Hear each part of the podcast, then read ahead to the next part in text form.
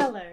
This is the Fight Back podcast, hosted by exercise scientist Georgia Verry. Here you'll find a series of honest conversations about martial arts and mental health. My guests and I explore the statement that every martial artist has heard martial arts saved me. How and why do combat sports save people? Listen to find out. Hey there, conscious combat soul. What, you? Yes, I'm talking to you. If you listen to this podcast, then you are a human being who loves combat and wants to be conscious about the way that you're doing it. You're interested in being more trauma informed, more inclusive, and more ethical in the way that you teach and participate in martial arts and combat sports. And that's why I would like to invite you specifically to join our new group, the Conscious Combat Club. We're on Facebook and there's an emailing newsletter that you can sign up for. The details for both of which are in the show notes here. But now, let's get to today's episode. All right. Everybody, welcome to the Fight Back podcast. I am here today with Jiu Jitsu purple belts Alex and Laurie.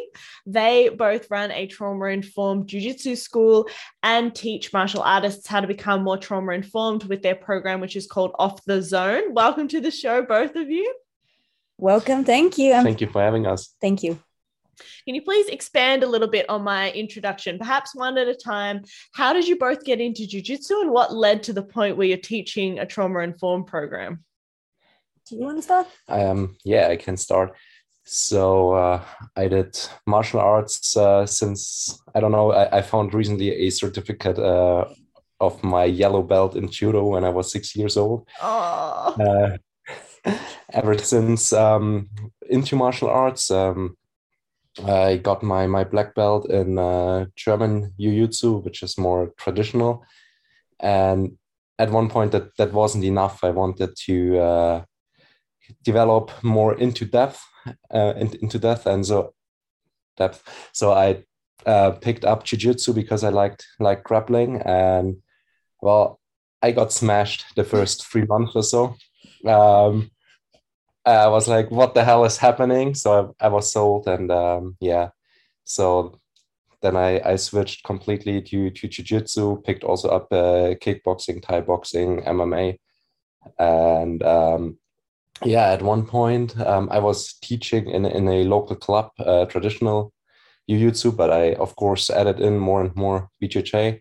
Mm-hmm. Um, then yeah, Laurien and I met on the mats uh, training and I got her to help as well with with teaching the kids. And yeah, with with the the kids in the club, we got to um, uh, win a national level um, championship like tournaments, and um, yeah, that's um, where trouble in the in the local club started because the the 12 year old kids were, were beating up the black belts over there.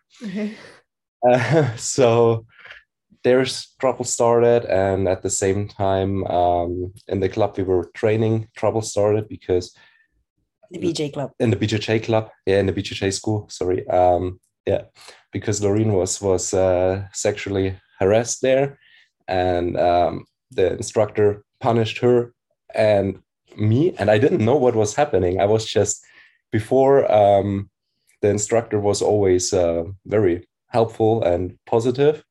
And suddenly i was punished for for anything i did. And i i was totally oblivious. I, I didn't understand what was going on until at one point um was was telling me and showing me messages and stuff. And i was like now i understand. Well and then i was also like we were deciding we have to protect uh, the youth especially uh, the, the girls even when he waits till they are 18 at 18 they don't have the the um, understanding and the, the what is going on. Um, they're e- still too easy to be manipulated by someone who has uh, this much experience. Yeah. and even so, adult women struggle too you know let alone ladies that then are just still kids in in those aspects totally. So that's uh, when we decided to to start up our own school. And trauma informed at that. Exactly.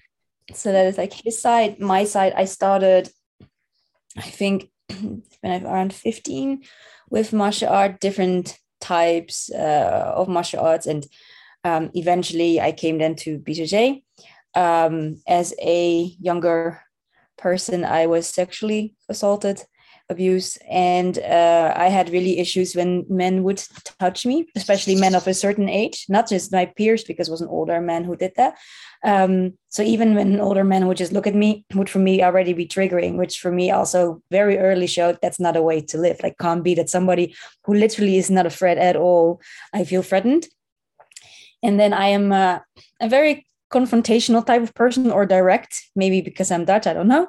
So it means that when i realized that i have a weakness or something that obviously is impacting my life negatively, I'm like, okay, I need to get over it. Only later I realized I was just kind of exposing therapying myself, but that's then like what I realized later.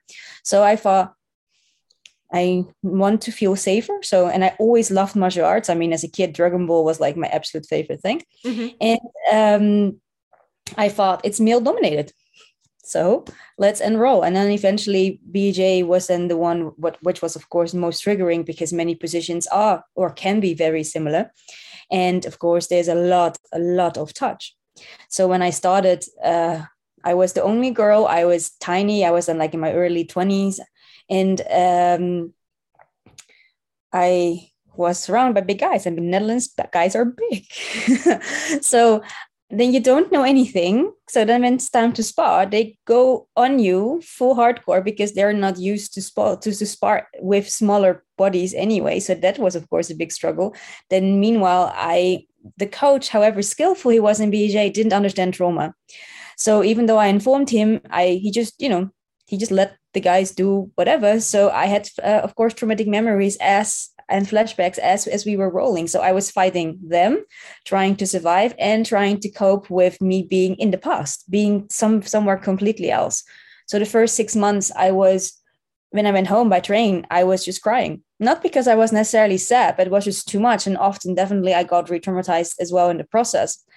Um, to the point where i could sense that the coach was like yeah bj is not for you because he stopped investing in me, coaching in me. Mm-hmm. And what actually saved me in that regard was me going to Oxford to study there.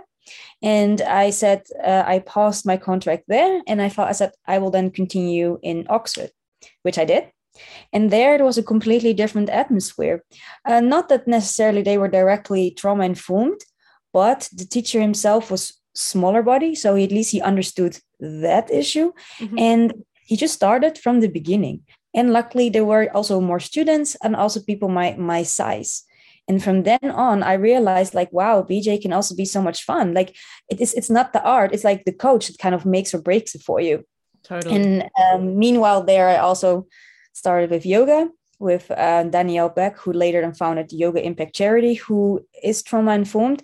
So there kind of the seats were already you know in my system. I want to continue with trauma informed and i didn't know in what way but then when i of course later met uh, my now husband then it was clear that if we're going to go pro then i wanted to be a trauma informed martial arts and yoga school. So that is i think in short or in long our introduction which was perfect, right? And I really want to get into what is the difference now in your school, but I think it might be helpful for listeners to hear from both of you. How do you define trauma? And maybe from there we can talk about what's different in a trauma informed versus regular BJJ school. So, how we define trauma is that um, the nervous system is overwhelmed to the point that it cannot function properly. Like usually we then enter in this fight and flight state, which is a good thing to have. That's how we uh, keep ourselves safe. But when we cannot finish this loop and go go back into homeostasis, that's that's the problem. So we we stick in this fight and flight modus, which ends up a lot of you know stress in the body, which also can manifest in physical illness or injuries, or and of course also emotionally.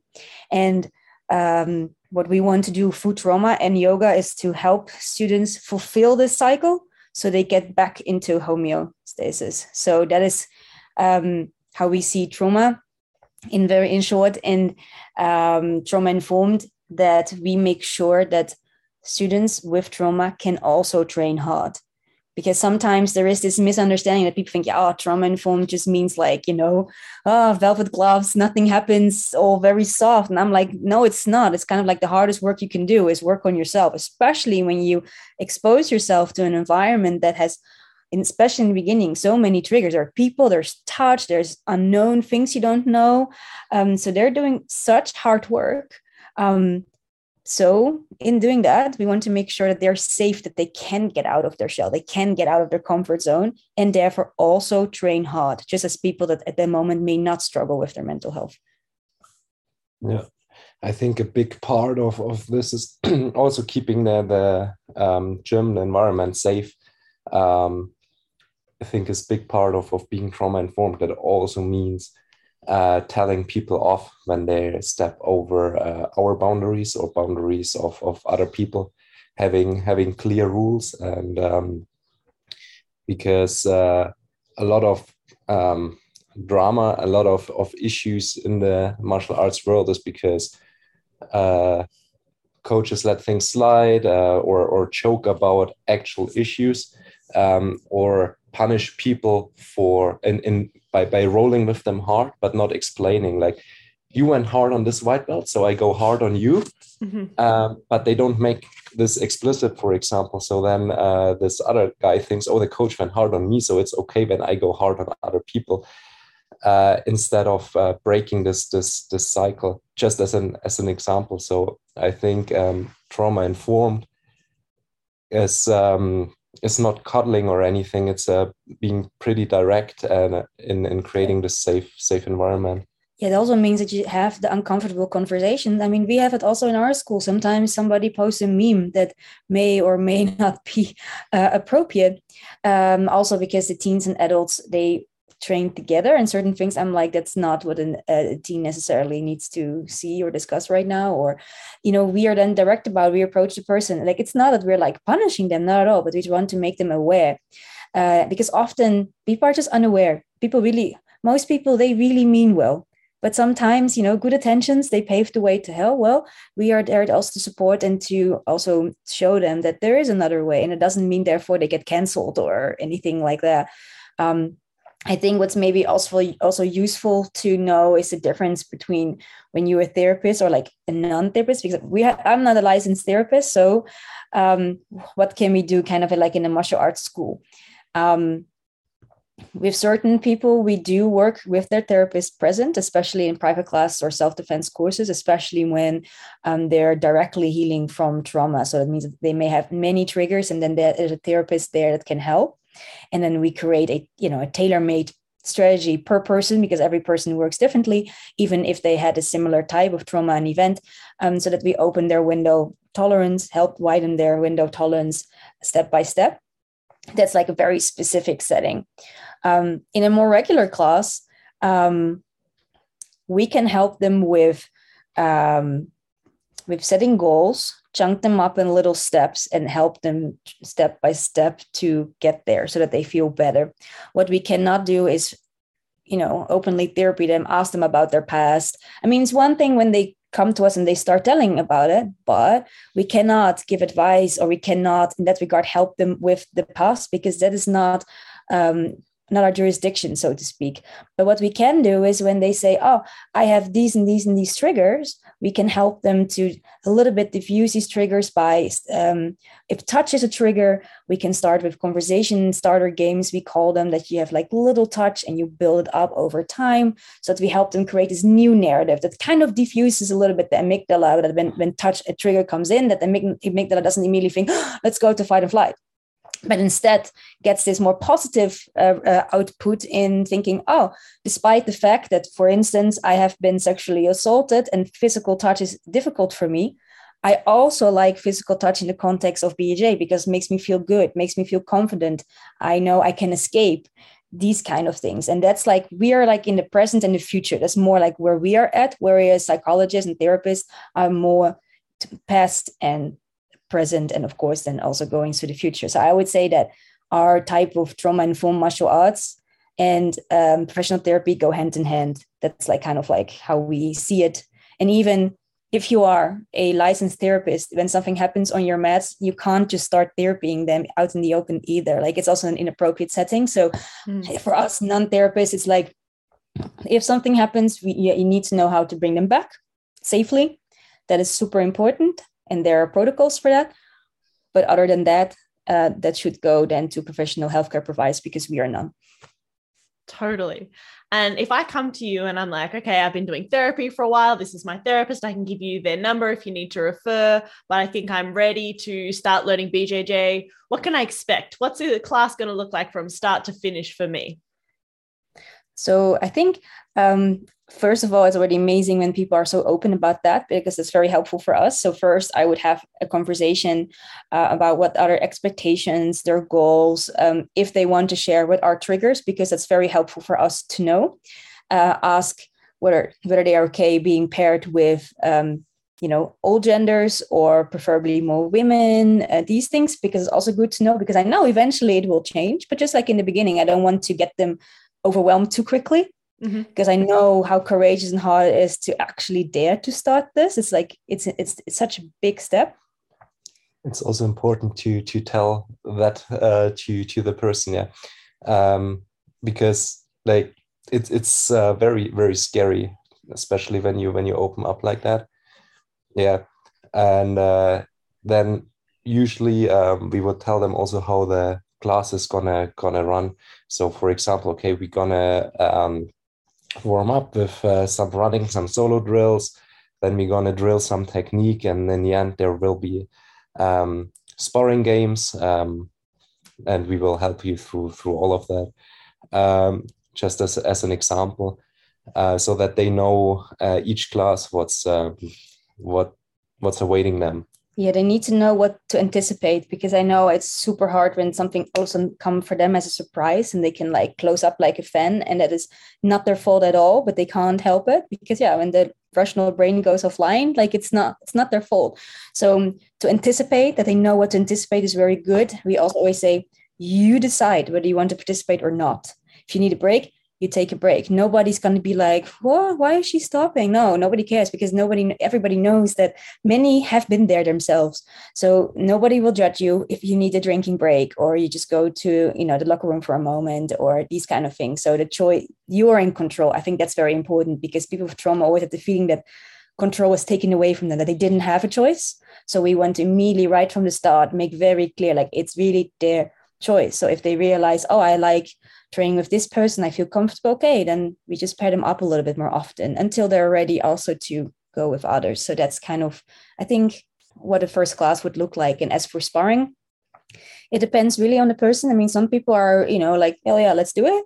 Others not. Well, they can just sit with us and we explain uh, what's going on and what kind of the goals are. Where do you want to be? Where where do you not want to be in BJ? It, it just really depends on the person, but it's clear that they always choose what they want. And do you mostly focus on self defense or competition or a little bit of both? You're both active competitors yourselves. Um, yeah, we we have um, dedicated self defense courses uh, mm-hmm. where we really focus on on uh, self defense. Um, we focus in, in, in the classes uh, a bit of both. Yeah, at the moment we focus a lot of, of uh, on competition because uh, finally there again. I know, right? finally, competition back, and there will be a big tournament in Munich, and uh, quite a few of our white belts uh, want to go to competition the first time. So uh, we'll be preparing for that. Super excited about that. Um, yeah, that's a fun thing. Like even though we never were like, oh, we want to be like, like specifically a competitive gym, we very much are. And it's kind of like just grew because we compete. And we always say, it's just a good experience. Even if you otherwise are like no it's not for me that's fine but then you will never regret it because you did at least once.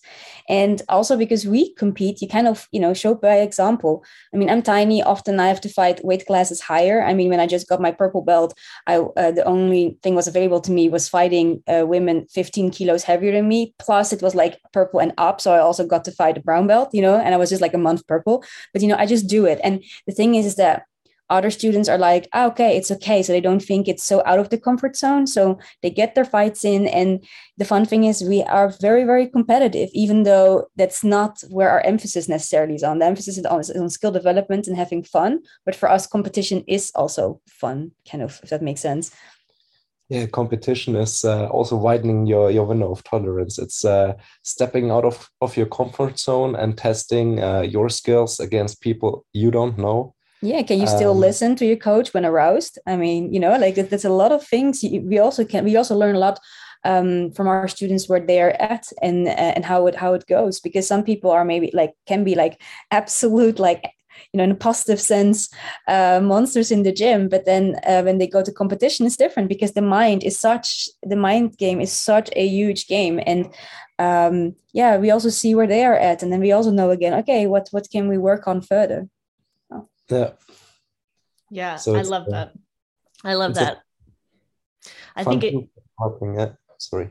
Sorry what was he saying? Go ahead. Um, it's it's a fun tool to to develop uh, the individual but also the team. Uh, it's yep. also really uh, yeah the team grows together because they they focus together on competition. Uh, they go there together. They they go through this the stressy moments together. And um, yeah afterwards they they celebrate together so it's uh, and also those that did not go to competition but they are there to help prepare them. So they are also part of it. So when there are successes and success does not always need to be a medal success can be oh i worked on this guard uh, for a while and i yeah I, it worked in competition or oh i'm just now in a new belt level. I just want to see how how how, how long i survive so to speak because you have to learn how a new belt level goes. That are all kind of like of successes and like this they always win. That's the thing like uh, winning is not a medal per se. It's nice it's a bonus. But i always want that our students have goals and that they see to reach them in competition because like that whether they have a medal or not they know that they did well. And also those that did not compete they help them getting there. So it's also their accomplishment which really helps is good for the, the overall team spirit and gym culture.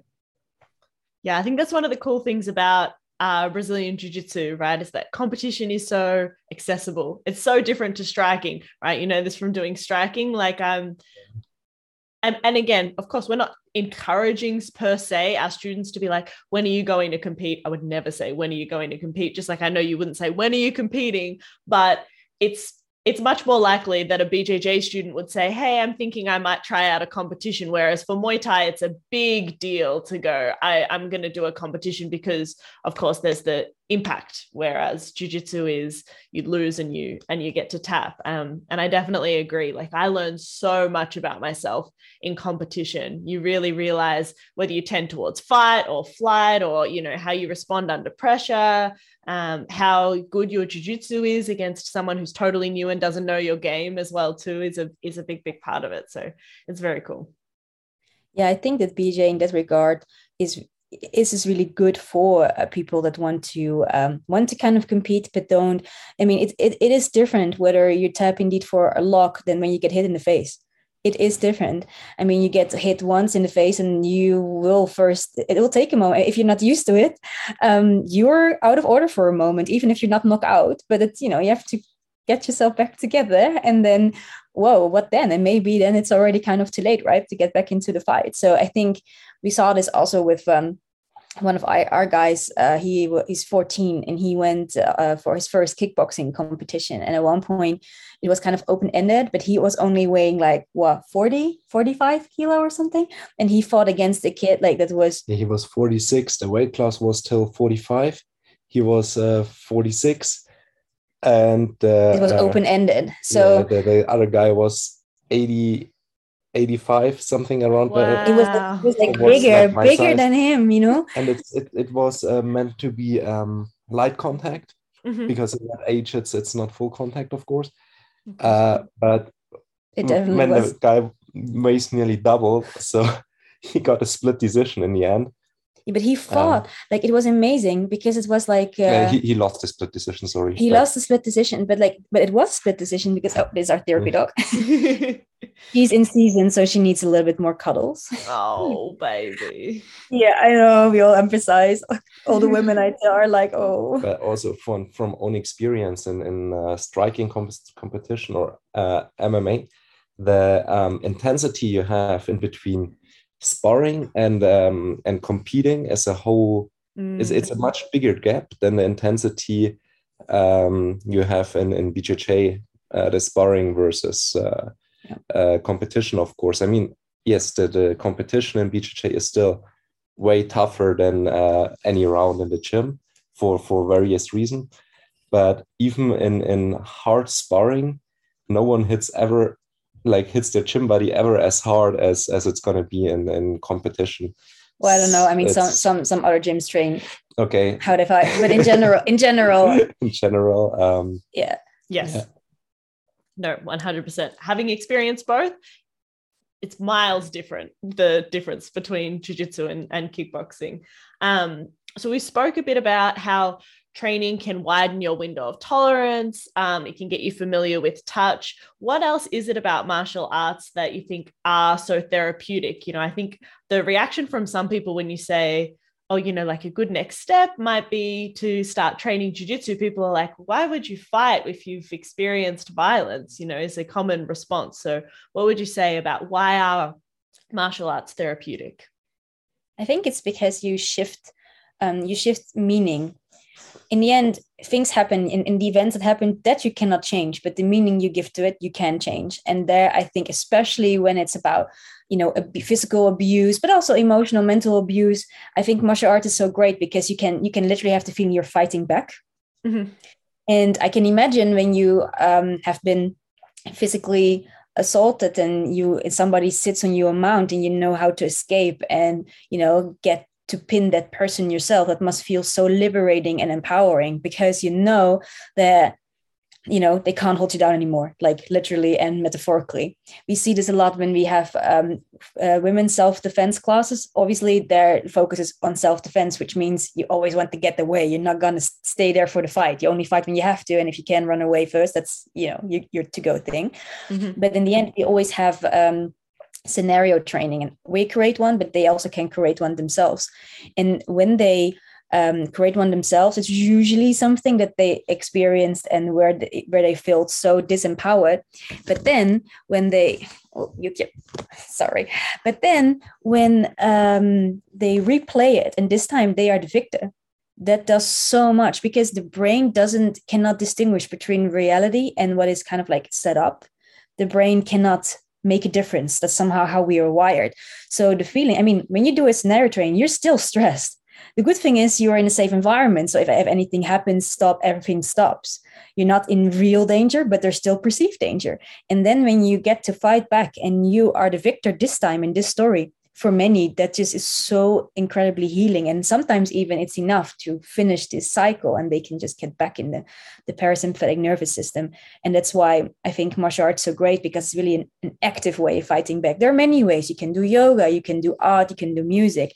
And i also think people that tend to dissociate a lot i think more active practices like in yoga would be definitely ashtanga yoga not like these passive ones or martial arts i think are way more helpful because they, they people that dissociate often it's kind of like reverse that their parasympathetic nervous system is hyper developed so if you want them to calm down more that's like especially not what they want what they need. They need their, their work looks a little bit different. And i think that's why some people tend to like martial arts way more because there is more action. It wakes them up um, that's why I think martial arts for, for, for some or quite many people, I, I believe can be super therapeutical.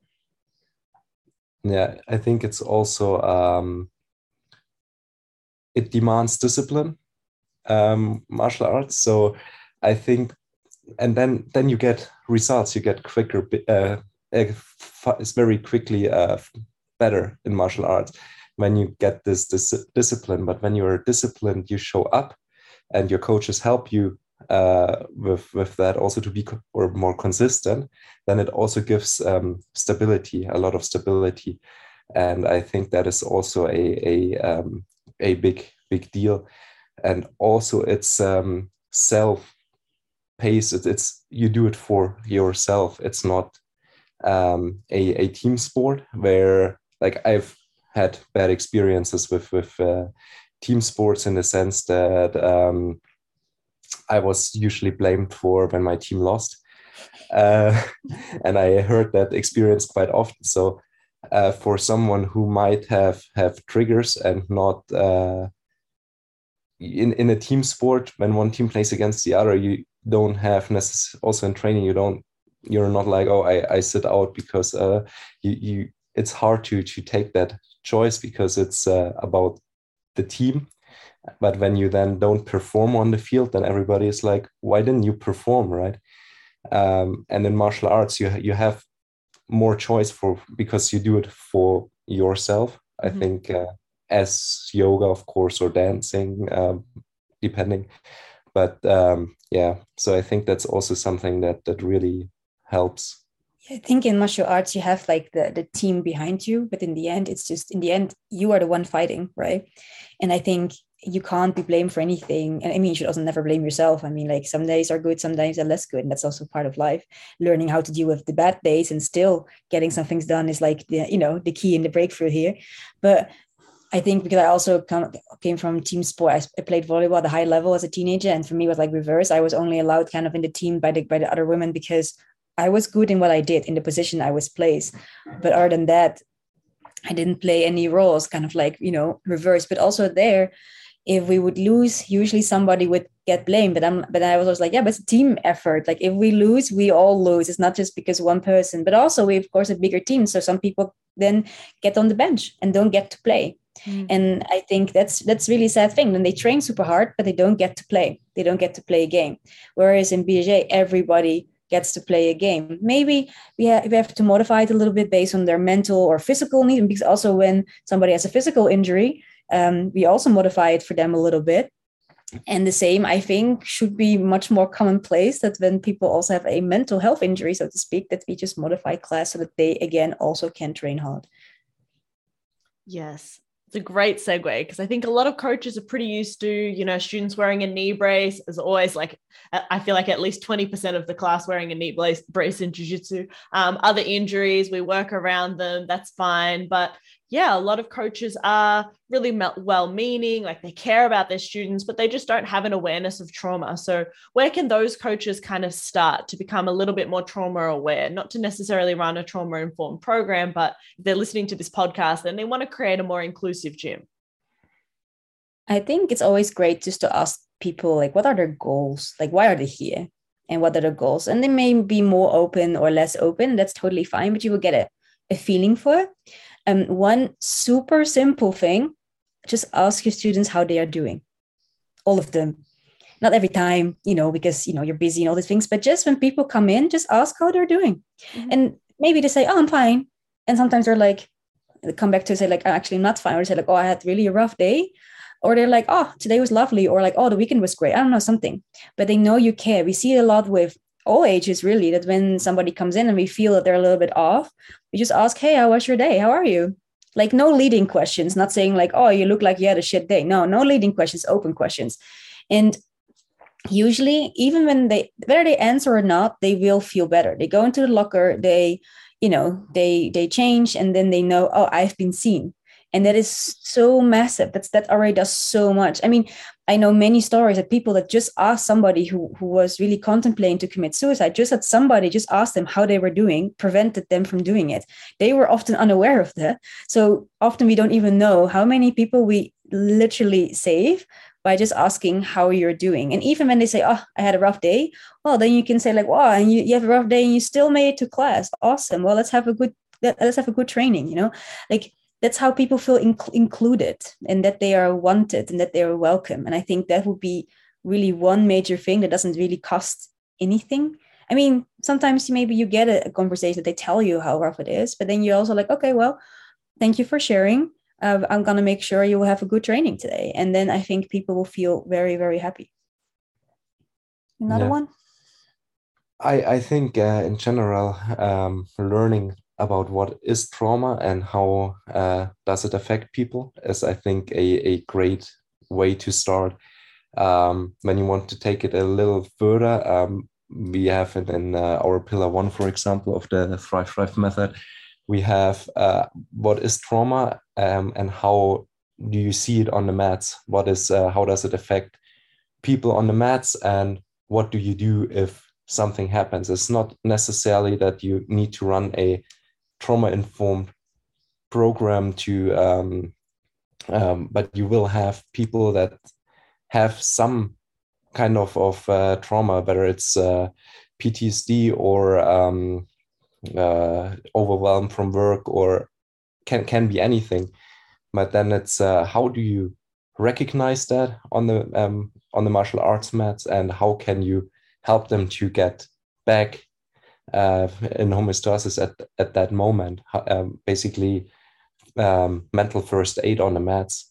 And um, yeah how do you help them widen their window of tolerance? How do you uh, do all these things? Um, i think it's um, yeah learn learn what what trauma is and what you can can do how how you recognize the signs and how you i also think like like if somebody like sprains an ankle or something happens we all know what to do right mm-hmm. something something else something's bleeding whatever we all know what to do excuse me but when somebody has a anxiety attack panic attack um, traumatic flashback? I don't think that we know what to do. I mean, what do people often do? First thing they touch because they want to console, which is exactly that that you should not do. Unless they unless you ask for permission and they are able to say yeah, but when they're somewhere totally else, they probably would not even be able to tell you whether you can touch them or not. Like these very simple things that just by knowing know what what my husband said knowing what trauma is it will really open up a whole game. Also, you will um, take things less personally as a coach. Why? Because often, sometimes people can act out. That happens. People have stressy lives. Also, without trauma, people can have like stressy lives. But often, we tend to take that personally. But when you realize, when you can recognize signs of super stress, of uh, maybe anxiety, but also like traumatic behaviors, then you also will know where to place it. Which means that when you don't take it personally, you get to help that student much better. So I think by learning more about trauma, um, your personal development as a person and as a coach will skyrocket too. And we also dive deep into this in, in our second pillar, which is discovery, where we're like, yeah, what kind of limiting beliefs do you actually have as a coach? Like, if you don't have many women in your school, why not? Why do they maybe come but not stay? What what is happening there? Because you may be actually a very kind person but something in communication or things that are happening there maybe you're nice but maybe your students are not because they think that oh we're not um, there are no real boundaries anyway so we can pretty much do what we want. Well maybe a leadership skill would be to enforce some more princip- core principles of how we uh, behave amongst each other. And that are just already little things. If you as a coach stop looking away and start to have these sometimes uncomfortable conversations and just say like this i don't want to see on my mats. Um, and if you don't align with my core principles then my school is unfortunately not the school for you. That will be already great. So i would say ask your students how they're doing. Do learn a little bit about what is trauma and especially how you can recognize it and make sure that and make sure that you don't let um, aggressions, no matter how minor they look, don't let them get away with it because they can grow and fester. When you do those three things, you will have all of a sudden a way safer space. And it didn't really change anything in how you teach. That kind of like remains the same. I mean, maybe there's some difference in language, but for the rest, that remains the same. So when you do these three things, it will really change and students will thank you for it. Nice. I love it. Um, one of the things we touched on right at the start of our conversation was coaches that send um, messages to students like sexual advances. And this is rife within the martial arts community. And certainly we're hearing a lot about it in Jiu Jitsu at the moment. I think you've already covered quite well um, for coaches how they can look at, you know, how do they set boundaries, set boundaries with their students. You know, if you are the gym owner, of course, like that, those are the kind of things to do.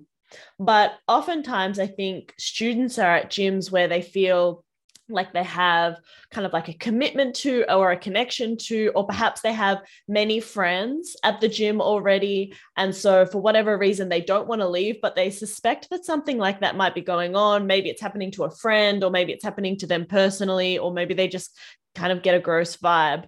What advice would you give to practitioners um, for creating cultural change within their gyms so i call this being an upstander and not a bystander it's like a way how you can become an ally. There are many ways how you can become an ally, but especially there, especially when you're like of lower rank or not, you know, not somebody with direct power that you just can kick somebody out. Um, be an upstander. And that means I just say something, say you're a guy, you're in the locker room, and other guys are saying some very gross things about the ladies, and they, they're not there. They cannot defend themselves because obviously they're not in the guy's locker room. Um, just say that this is not okay and explain them why this is not okay that this is not the type of language or uh, that you want to hear or is necessary um, you can be an upstander in when you realize that um, i don't know say somebody two students are talking and you get a bad vibe about it what's going on between two just come in and say hey hey guys what are you doing just you know what are you discussing just interrupt it. And then afterwards, you can ask either both or the one that you think is the victim, like whether everything is okay, whether they want you to do more or anything like that. Um, I think as an upstander, if you interrupt behaviors, when you call out behaviors, um, people will start to realize that they're like we always talk about mat enforcers right? That like if somebody comes in who has a chip on his shoulder there's the mat enforcer well we also need a mental health um, you know or against bullying and harassment mat enforcer so the upstand is kind of like be the you know the mental health mat enforcer in terms of that when you see that something happens just say hey guys how are you doing? And keep an eye on it. When you realize it keeps on going well that's then maybe time to have a conversation with that student or better to talk to the coach. It's also uh, important like when the um, harassment comes from the from the coach, uh, you can address it to the coach, and if the coach doesn't see it, doesn't want to understand it, uh, there won't like you won't be able to to um, necessarily change it from the bottom up. Apart from you get the whole team together to do that, which is a hard thing to do. Uh, so when you then stay in the team and you're a bystander, because you can't change the coach's behavior necessarily, um, then best thing is as hard as it is um, to leave is to leave. We done it ourselves, and it's it's really hard, and it's not um, not the easy path. But when you stay there, you indirectly um, show that it's that the gym is okay. Um, especially once you once you've seen it and you you stay you tell everybody else every new guy that comes in you tell basically that gym is cool and uh, they should train there just by being present. And um, yeah so i think then it's time to to uh, take your responsibility and um, yeah. I mean I really want to say for also for the listeners, like I know if you talk to a coach, you probably will get punished for it, depending on what, like depending how toxic that coach is. If you have a good coach, this is the thing. If you have a good coach, you know that when you approach him or her and you're like, hey, I noticed this, they will think about and they won't punish you. And actually, they will be thankful because they were probably not aware and they would like, thank you for making me aware. Um, but if you have such a coach, you most likely don't have to do it more often because they are already more aware. So if you're really in a school where you have the feeling that if I speak up, I will isolate myself only more, that would be a strong red flag that maybe this is not the school that you want to represent. And indeed, as Alex says, like if other people come and there are people, it kind of signifies like, oh, this must be a safe space, a fun space because people are there. So I understand it's really, really hard. I mean, if you insist on staying, then definitely become a upstander by definitely keeping other people safe by protecting them by interrupting maybe walk, walking somebody home to be sure like these these kind of things um even though it's kind of like you know the inevitable would be ultimately then to leave if indeed nothing changes um and in the end it's also a bit like uh, this metaphor about the nail and the dog. I'll just like, explain this very shortly. Like there, there's this story that the dog is like moaning is in pain because it's sitting on a nail, and then somebody asked the owner, "Why is the dog not getting up?" why is the dog not getting up so that the nail can come up? and then the owner says that's because the dog thinks that getting up is going to be more painful getting it out is going to be more painful than staying in this nail so it will just stay there being in pain so i think in in, in these type of situations as long as it doesn't hurt enough people won't um, won't stand up, become an upstander, or leave. Also because they think the bargain is not good. They think it's going to hurt more for them to do it than to actually accept the pain, that the suffering they are already either witnessing or seeing. And I think that's maybe also something that we as a, a, community should reward much more that actually doing this, getting up and getting this painful nail out is actually a rewarding thing that in the end you feel better. I mean, when we left, yes, we, we missed people that we had good connections with, but if those connections are strong, those connections will stay. Um, and in the end, from when we were out, then we realized how toxic it actually was, and we were very, we were like, why didn't we do this sooner? But of course, when you're so close on it, it's very hard to see like how good or how bad something is. Um, so yeah, I it's hard, but I still ask, you know, like even if it's in little things, just to make it a safer space. That's definitely what you can do. I think that's great advice. I want to ask you both the question that I ask all of my guests on this podcast as we come towards the close. We often hear people saying things like, BJJ saved my life, right? And sometimes people mean it literally, sometimes they mean it more figuratively, as in BJJ changed my life. But what do you think it is that causes that? You want to start? I think um, BJJ is addictive Mm-hmm. Uh, so once you once you start, you start training twice a week, twice a week. So it's uh, and it's because some something about um, the the rolling is um, it comes close enough to to to fighting and it makes you like you struggle but in a, a positive way. So you you learn that you learn problem solve. It's it's uh, it's some kind of, of, of problem solving with um, with a lot of pressure, and you learn to be calmer under stress. You learn to um, to make decisions quickly, because when you don't make a decision, it's worse than uh, may, maybe making a, a mistake or has the same result as making uh, the wrong decision.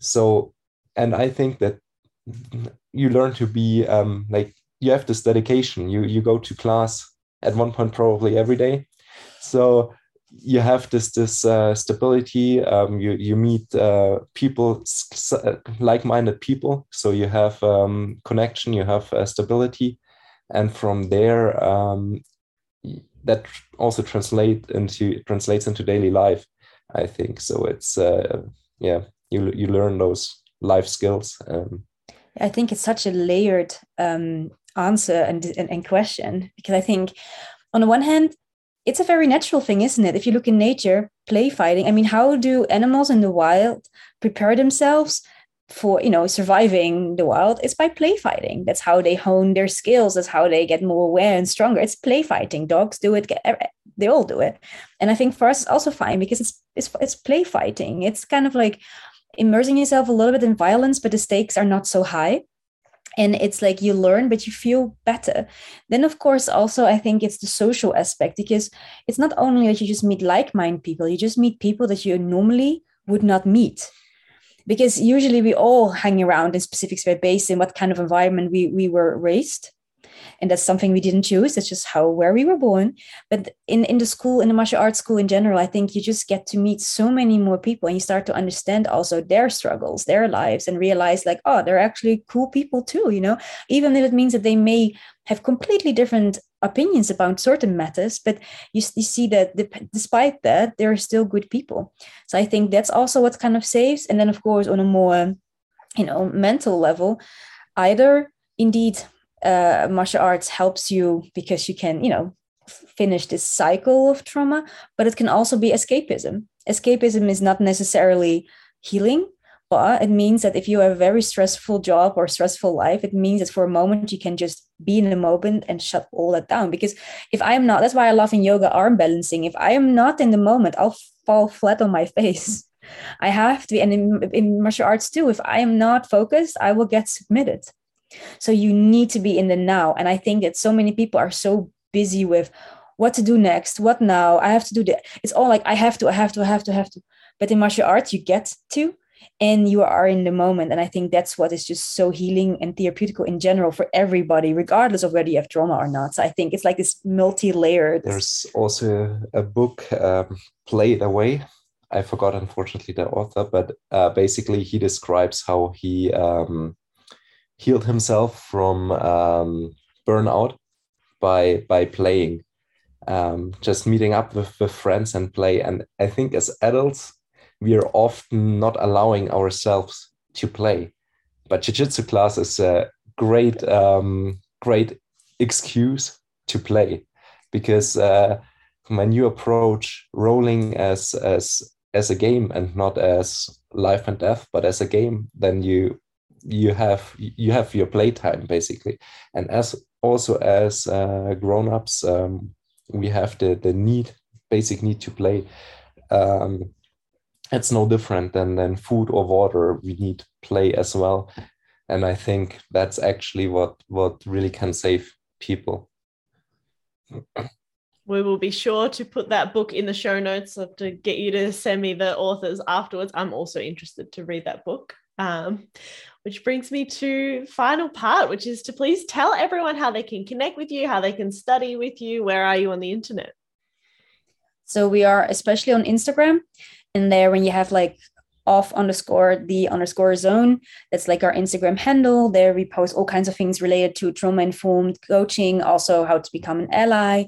We also offer um, trauma informed coaching. So coaching in terms of that we teach you how to become trauma informed but also we also are coaches ourselves. So if you struggle with things in your uh, martial arts career we also help you especially from the trauma informed perspective of things to shift some things to see that you you know can reach your goals however you define them. Um, that is i think the main thing regarding that work. And then our school is called team laurien and alex. So that's also rather simple. We are in Munich in Germany. If you're ever passing by, you're very, very welcome. We have BJJ, MMA, and yoga classes. And uh, yeah, I think that's how you can find us. Perfect. We'll put all those details in the show notes. Thank you both so much for coming on. This has been a wonderfully insightful conversation. Well, thank you for having us. We're, you know, very honored to be here on your podcast. Yeah, thank you. It was uh, was fun talking to you. Have you thought of something to be grateful for today? What was it? I'm grateful for the amazing women that train with me at the Fight Back project. I'm grateful for Nari and the beautiful song Shape Me heard at the beginning and end of every episode. And I'm grateful for you for listening to this show and helping martial arts keep saving lives. So thank you from the bottom of my heart. If you'd like to leave me a review to help more people find the show, that's a bonus.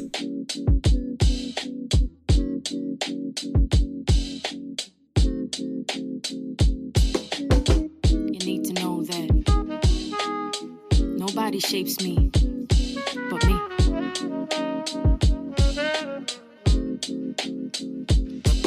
Don't gotta tell you what my name is, I don't gotta explain it. Walk in the room, hear a boom erupting like I'm famous. I'm here shedding shells, I'm shameless. I fear nothing, no complacence. Walk too many tight ropes with no hope, so I became this poster they hold over all the heads of trauma holders. You don't need to know my history, I move boulders. Atlas shrug, cause I lifted the weight above his shoulders. No pretense of defense, move first like chess soldiers. This goes deeper than empowerment, cause one that power it. Physical meets mental challenge me to keep devouring. If I can't change the scenery, at least I change perspectives. No longer isolated, but elevated and selective. Darkest places become beautiful spaces. This is where rage meets patience, meets power meets gracious meets. We're so glad you came and the feeling is contagious. When you the walking impact of intended bad intentions. When you the manifesting of collecting all their tensions. You the soul and body hold it all and still remember. But I'm a work in progress, testament to all contenders. Forgot what it was like to have control over self. Forgot what it was like to be the one in charge. Forgot in my reflection I could see all my wealth. Forgot that with my bare hands I break all these bars, barriers, and obstacles. They can't cage me, they can't chronicle all my, all my experiences and reduce them to appearances. When I was truly beaten, gave myself clearances to fall down, mess up, and get myself back up. I'm not looking for clovers cause I don't believe in luck. Damn, you were badass, I heard them say it clearly. Why, thank you very much. I know now I'm not weary of what's next for me cause I expect to see growth like I was planted, watered, fed, and bloomed to be the positivity and accountability. Knowing they won't step if I'm the agent of my agency. I think I found my voice again, huh? I think I found my voice again, huh? I'm not sorry, I'm not sorry, you're the end where I begin. Boundaries, I know them well. Take a breath and meditate. Who is she? I know her well. Now I get to open gates. One, two, one, two. I don't need your permission. And if you get uncomfortable, then use your intuition to know that I won't stay where respect is ever missing. And everything I do, that's me making decisions. It's truly underrated the value of self worth. Forgot that I was rich from the moment of my birth. A penny for my thoughts, no, really, you can't afford it. You cannot buy my story, rewrite it, or record it. You cannot buy my story, rewrite it, or record it. Huh.